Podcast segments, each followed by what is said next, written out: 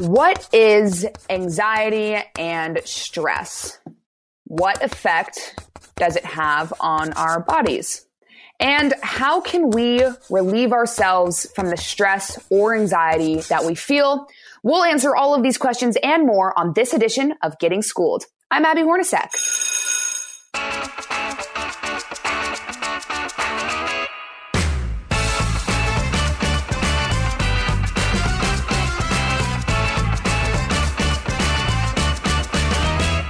Stress and anxiety. Two very real things that run through society, especially right now during this unprecedented time. We're currently facing the outbreak of COVID-19 globally. So there are a lot of reasons to feel uneasy. Many of us have concerns about our health and the health of our loved ones. We're saddened and confused by school closings, the economy, layoffs, and much more than that. We're also experiencing the feeling of not being able to leave our homes. So how can we deal with stress mindfully? How can we know what our stressors are and how can we help ourselves to feel better? Here to address the anxiety and fear many of us are facing right now is Dr. Wendy Dickinson. Dr. Dickinson is a licensed psychologist who received a PhD in counseling psychology from Georgia State University. She is the founder and executive director of Grow Counseling, a group of professionals who serve individuals, couples, families, and groups for concerns across the mental health spectrum. All right, Dr. Dickinson I am really eager to hear all of your thoughts on this. So let's just get right into it. Starting off with the basics. It's so easy to feel anxiety, but what is it exactly from a clinical perspective? Yeah, so anxiety is a um, biological response. We are hardwired for survival. And so anytime there is a fear stimulus, we get a biochemical response that says, hey, be careful. Um, those can be more rationally based or they can be kind of irrationally based. Uh, but it's that, that feeling we get when you get tightness in your chest, your palms are sweaty, your thoughts are racing, and sometimes you just feel paralyzed. I'm glad that you mentioned those physical responses. How does it manifest physically in the body?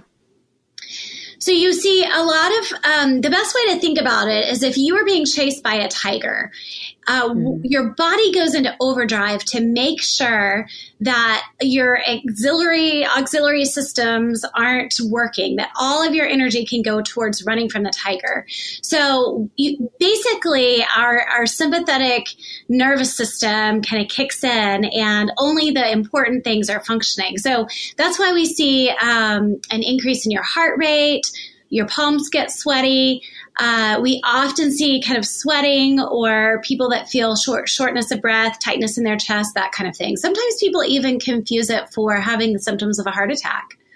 Wow. What is the sympathetic nervous system?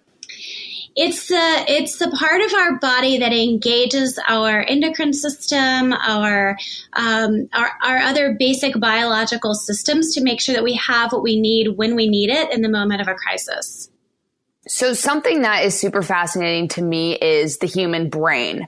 So how is our brain connected to our nervous system? Is it, are we, are we sending neurotransmitters? How does our body know to go into that fight or flight mode? Sure.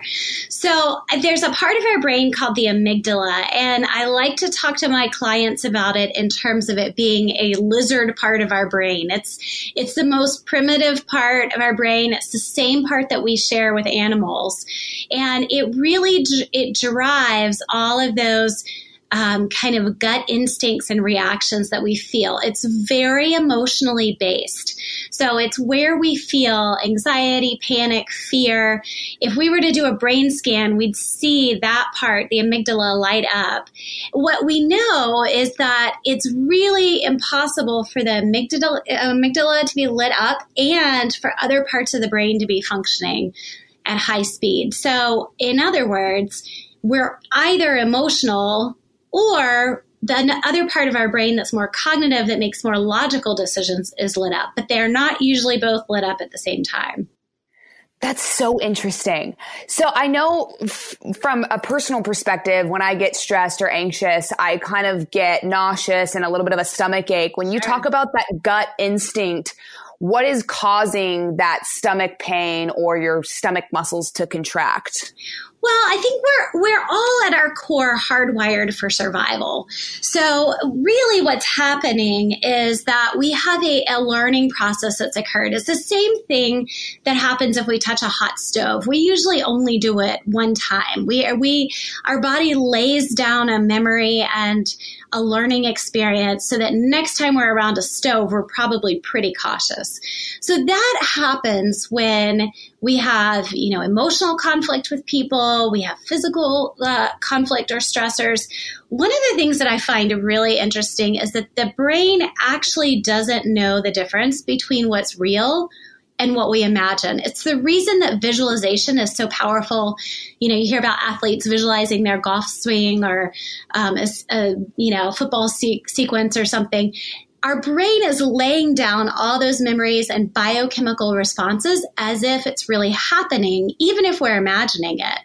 So if, really, if, that's why I have such vivid daydreams. Exactly, exactly. so if we sit around imagining all these kind of worst case scenarios, you probably find your body responding as if something's actually happening. It's part of the reason, like, if you're having a dream in the middle of the night, someone's chasing you or something, and you wake up and the sheets are all a wreck and you, you're kind of sweaty and your heart's racing, it's because your body thought that it was actually happening.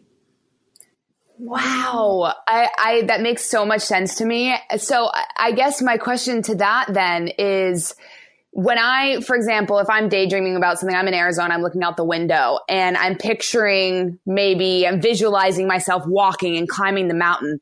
What's keeping my body from actually walking out the front door and thinking that's real? If, if it can't tell the difference between reality and non reality, how does our body know how to respond? Well, it's a good question. There, there is a difference between the neuro, neurons, the neurotransmitters that you talked about in terms of actually engaging our physical body to walk out the door. What's not different is the memory pattern that's laid down. So oh. it feels like it's real, even if it's not. It's more on the emotional side. Um, sometimes I work with couples in conflict, and it's interesting because I'll have a, a couple come in, and I'll just gender stereotype for a minute that this isn't always true. But a lot of times um, if it's a male and a female the females had lots of emotional reaction to whatever the argument was that they had. And the male's kind of like, I mean, I think we had that once, right? Like, didn't we have it and we sort of settled it? Mm-hmm. And what's happened is she's emotionally, she's rehearsed it in her mind over and over again, thinking about it, processing it, talking to people. And so her body actually does feel like they thought about it maybe a thousand times when really it was something that maybe only happened once or twice. Got it. So what what is the difference between stress and anxiety? They're probably largely interchangeable. Um, stress, I would say, is a little more focused on the actual demands that we face. So we experience stress whenever our perception of a demand is higher than our perception of our ability to cope with it. So there's there's always some anxiety involved in stress. We can sometimes experience anxiety on its own without having a demand that's facing us. Usually that means it's something again that we've kind of visualized or imagined versus something that's actually a real life stressor. Okay, so right now we're all social distancing. There's a really uncertain time with the coronavirus. It's really normal to feel alone, maybe stress and anxiety. So how can people mitigate the symptoms of those two things while social distancing in their own homes? That's great. It's a great question. So for the first thing I would say is that the number one thing that insulates us, if you think about the progression of stress, crisis to trauma, the number one thing that insulates us from moving from crisis to trauma is a relational connection. And so, this idea that we're socially disconnecting is actually pretty damaging right now. What we're really talking about is physical disconnection or physical distance. And so, I'd love to see the conversation kind of shift a little bit to considering how we can intentionally relationally connect with each other during this time because that's going to be the thing that insulates us from feeling isolation, loneliness, increased anxiety, mm. fear that leads to trauma. So that would be my so, yeah. Oh yeah, so let's can we brainstorm for a second on ideas for people because Absolutely. Yeah, so people can maybe group FaceTime. They can Zoom. Well, I've just heard about that term. There's a there's an app called House Party where people can all FaceTime at once. Do you have any other ideas? Let's try to help people. Absolutely. I think any any kind of social media. I was actually thinking this morning about how different this experience would have been, even probably five or ten years ago. Um, mm. The isolation rates would have been astronomical. So I think social media during this time is absolutely our friend. I, I FaceTime my little nephew the other night and he read me a book over FaceTime and it was fantastic. Aww. I mean, it was wonderful. So social media for sure, any kind of technology. But I think there's also the old school. If you live in an apartment, go out on the balcony and kind of talk to your neighbor, you know, or if you're in a home, walk out to the front yard and, you know, kind of have a loud conversation with your neighbor across the fence.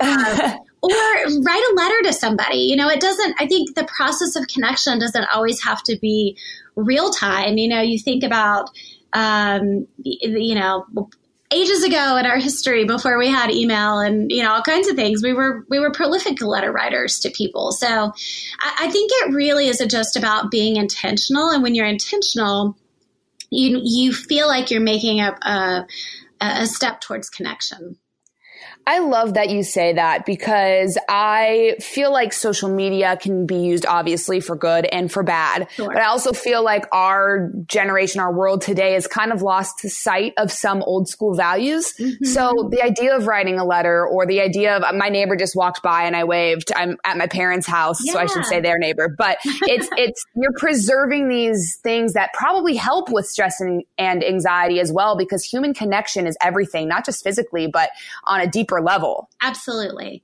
Absolutely. The idea that we would be disconnected because we have to stay six feet away from each other is is um, not helpful, right?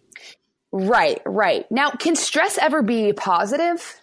So I think that there's always an opportunity with stress. Um, actually, the um, kind of big picture interpretation of the Chinese word, ironically, for crisis is danger that leads us to a point of opportunity or a point of choice. And so, no way. Yeah, that's the Chinese word for stress. Uh huh. Uh huh.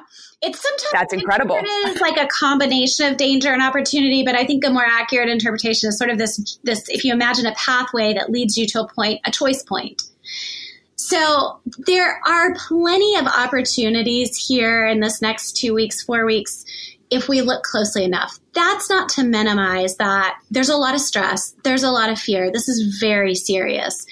But in the midst of all of that, we have time to slow down and do some things that we maybe have on our to-do list. Or like we were talking about connect with some people. Or rest you know? How many of us would love to take a nap every day and have time to do that right? So yes. I i think again if we're creative to me it comes back to this idea of creativity. What is it that would help fill that time. And the thing of it is, it's not a one size fits all approach. So what works for you may not be the same thing that works for me. Maybe you're a to do list person and you want to get a lot of projects done. Maybe somebody else is a sit in the sunshine person and take a deep breath and, you know, maybe read a chapter in a book. So I, I think it's really important to check in with yourself and think about what works for me, what brings me life. Right. So I have two questions kind of to that extent. What, what can long-term stress like self-isolation do to us as a society? And what changes are you expecting to see when we eventually return to normal life? Um, well, I, I think the first question is that trauma piece that we were talking about. Over time, isolation, I mean, it's a form of torture, right? So yes. it, it ultimately can lead to some really damaging outcomes. And I think that's why it's so important for us to be really proactive about making sure that we are are engaging in active self care. We've on our website we've just released a free ebook that anyone can download that has a lot of ideas around self care. So it, it, they're basically the things that we're doing to make sure that we're going to be okay and getting through a really difficult time. Um, the second question about kind of what I expect to see, I, I, think I would answer it in a in a more hopeful way, like what I hope to see I hope that people take this idea of having some slow time and being able to connect with people and and incorporate that into whatever, you know, return to normal or new normal that we have after all of this. I think it would be really sad if we just jumped right back into life. And, you know, we, most of us run, I include myself, full steam ahead and miss out on these opportunities to kind of proverbially smell the roses and you know mm. connect with people. And so i'm hopeful that something that people get in touch with that feels positive during this time maybe it is better self-care strategies. Maybe it's exercising more that maybe there's some some habits or some behaviors that they can pull into um, a new normal that really help nourish themselves yeah, I'm hoping too that we learn something during this time. I know there are memes all the time saying, "Oh, Mondays, I hate Mondays." And now people are like, "Oh, I would Monday. live for a Monday where I can go into work and right? and actually go outside my house because I think we overlook certain things and I think people have the tendency to not always be happy um, because they're they're taking for granted the simple things in life. So hopefully this shows people the simple things in life as well. I completely agree. I think it's well said and I saw somebody that uh, tweeted that they when it, when this was all over, they were going to run out in the street and throw a party and high five everyone, give everyone a hug, and I was like, I kind of love that picture of celebration, right? Like, are we invited? Absolutely, let's do it. let's go together. Perfect. all right, we've got to step aside for a quick recess, but we'll be back right after this talking long term, I know we talked about maybe once society is back to normal, what that'll be like. But on the human body, if someone's not able to manage their stress and anxiety now, what can they see long term or what will they see long term on their physical health? Yeah, stress can take a toll in a lot of different physical ways. Actually, the American Medical Association says that stress contributes to 75% of the illnesses that we see today. So, on an immediate application, we know that stress impacts directly impacts our immune functioning in a negative way. The more mm. stress you have, the less uh, your, high functioning your immune system is. So, you know, I, I think long term, you see stress contribute to things like high blood pressure, heart attacks, um, autoimmune diseases. So there's there's a wide range of things. In addition to just kind of making you feel bad, it it runs you down. It affects your sleep. It you know, prevents you from losing weight and feeling active. So, uh, you know, it can contribute to depression as well. I don't think I've mentioned that so far. So, you know, I think that there are a lot of wide ranging effects if people aren't careful to do the things that will help them get through it. And coping resources are really the things that help to insulate us from those negative impacts of stress. So, what's the worst thing someone can do for anxiety if they do have it? And what's the best thing? I think the worst thing is to just sit in it, not ask for help, not change your mood state, not do something different, not take care of yourself. So if you if you basically just sit with it and think about it and focus on it, that's probably the worst thing because it's going to compound itself. The mm-hmm. better thing to do is to try some of these positive coping things that we've talked about. And they can be as small as like light a candle, take a bath, go out outside and sit in the sunshine. Um, exercise is proven to be a number one way to deal with stress. It burns off all those stress hormones we were talking about earlier.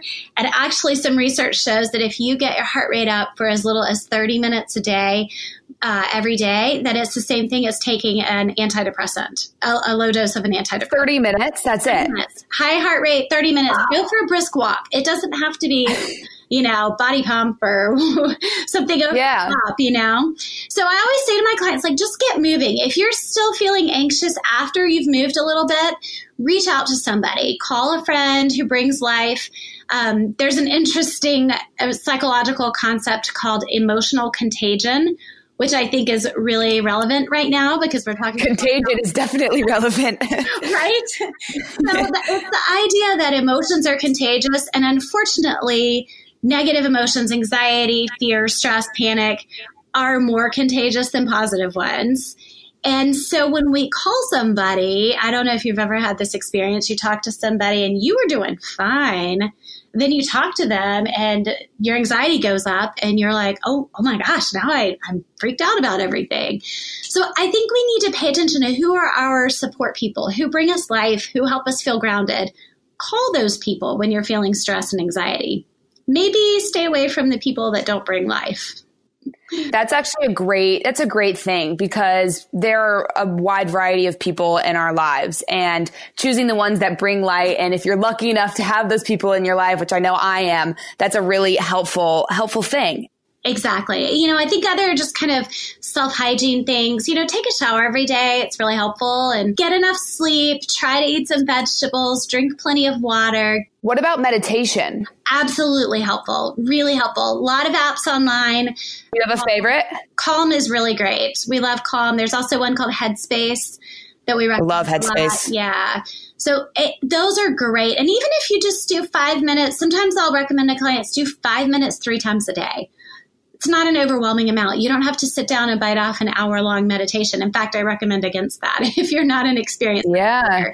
Start. Well, even sorry, even if it's a five minute meditation, you're establishing a routine. And I think that a routine probably is something for people to look forward to. I think one of the biggest issues during self quarantine is that there's not a lot of variety in a day to look forward to necessarily. So if you establish a routine, that actually gives you something. Totally agree. So the things that make stress um, go up are a sense of the unknown, something that's unpredictable, and something that has an indefinite timeline. So, so right now, basically everything we're dealing with. So, yeah, a routine is really helpful. It helps bring some sense of control and predictability. Again, I would say think about what works for you. For some people who are very structured, having a really you know, moment by moment kind of TikTok timeline helps. For other people, having sort of a ballpark timeline helps. But I, I've been saying to people, don't approach this as a weekend or a vacation because it's not really the same thing. Having a little bit more structure will be helpful to you as we deal with kind of an indefinite timeline here. What would you say to someone who thinks their anxiety will never go away?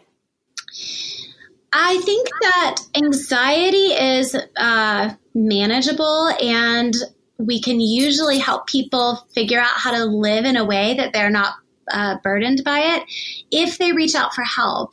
If they don't reach out for help, they don't reach out to a therapist or kind of do the work to understand what's going on because it can, the etiology of anxiety can come from different sources. It can be really rooted in biochemistry. And so they may need some neurotransmitters to help balance out their biochemistry, but it could be something related more to past trauma or to a perspective shift that they need to have.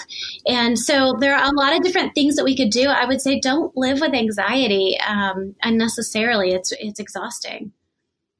It really is exhausting. When it comes to teens and adolescents, have you seen a rise in anxiety in recent years? And of course, right now is probably a huge contributor as well. Absolutely. We have seen the rates go up and up and up and up um, with teens. I think part of that is because I think there are a couple of pieces. One is the fast pace of life that we're all living in, teens included. There's all kind of practices and uh, sports and hobbies and lessons and tutors and all kinds of things. I think there's a lot of pressure on the school front. Um, we we're in Metro Atlanta, so we we see that all over the place. Just the intense pressure that kids are living under, um, and social media plays a huge role in that. There's a constant comparison game that happens, and people are either left out or they're included or they're not that always happened even before social media, but it wasn't in our face all the time, right? Now it's this 24 7 cycle that you really can't get away from unless you put the phone down, and that's extremely hard to do. So we've we've definitely seen an increase. I would say teens and adults included if if we look at a scale of like green, yellow, red, red being the sort of danger, you know, crisis zone, most of us live, most Americans live in yellow, if not kind of orange. So it doesn't take a lot to push us from yellow or orange into the red zone. Do you think that it's a tendency to self diagnose anxiety disorders while social distancing? And do you think that's a, a bad thing to do or a good thing to do? Well, I think I think it's really important to be aware of what's going on with you. So on that front, checking in with yourself, noticing if something feels different, paying attention to what your body's telling you. Sometimes your body tells you things before you actually are aware of them cognitively. I think that's great. Um, you know, what we see a lot are people who've said, well, I've gone on WebMD and that kind of thing is not usually helpful because if you give somebody a list of 25 symptoms, they're probably going to fit some of them, even if it's not an accurate diagnosis. So, what I would say is pay attention and reach out for help if it feels like there's, you know, the balance is starting to shift and, and things feel unbalanced or out of control. There are a lot of therapists that are doing online telemental health, the fancy way of saying phone calls and video conferencing and that kind of thing. Um, so e- even if you're at home, it doesn't mean that you're alone in this. Yeah, I think that's really important to understand as well. You're never alone. I think people probably feel that right now, especially. So, is there any final advice you have to help people during this time of such uncertainty? You know, I would just go back to uh, highlight one of the things we talked about earlier, which is be creative take advantage of this opportunity and really look for positive things. One of the things that I'm suggesting to my clients is uh, creating a gratitude journal because if we, it, there's a psychological concept called confirmatory bias. And basically, it just says that we find what we're looking for. So if we're looking for all the scary things, if we're looking for all the bad things, that's what we're going to notice. But if we're on an active hunt, a sort of scavenger hunt, if you will, to find the positive and the things we can be grateful for, they might be small. Today in Atlanta, it's a really sunny day, and I'm grateful for that. Um, we've had a lot of rain, so I'm excited to see the sun. So I, it doesn't, they don't have to be big things, but if you can spend your day looking for the positive things, it's again going to help you feel life and it's going to help you feel more balanced. Mm-hmm. I'm extremely grateful for you giving us all this information because I already feel better and I hope that our listeners do as well. And I, you, you really gave a lot of great things for people to be practicing during social distancing. So thank you so much for thank joining you. us, well, Dr. Dickinson. Yeah, and I'm so happy to be able to be helpful to people during this time. Yeah, I might write you a letter. That's going to be one of my things I do today. I love that. All right. Well, stay safe, stay healthy, and thanks again for joining us. Thank you. You too. If you missed anything from class, these are my office hours, and here are some top takeaways about stress and anxiety. Anxiety is a biological response. Everyone experiences stress and anxiety at some point, and it's very normal to feel that amidst the coronavirus. So you should never feel alone. According to Dr. Dickinson, 30 minutes of increasing your heart rate can be as effective as taking an antidepressant the brain actually doesn't know the difference between what is real and what is not. Use this time to maintain relationships, even if it's not in person. Write a letter, be creative, yell outside to your neighbor, call a friend or family member who brings you light and happiness. There are so many ways to combat this stress and anxiety that we are feeling. And we are in this together. Right now, we have a unique opportunity to strengthen the bond of our society and overcome the stress and anxiety that can feel so isolating. For more podcasts, go to foxnewspodcast.com and don't forget to subscribe to this one on Apple Podcasts or wherever you listen and leave us a review. This has been Getting Schooled with Abby Hornacek on the Fox News Podcast Network. Class dismissed.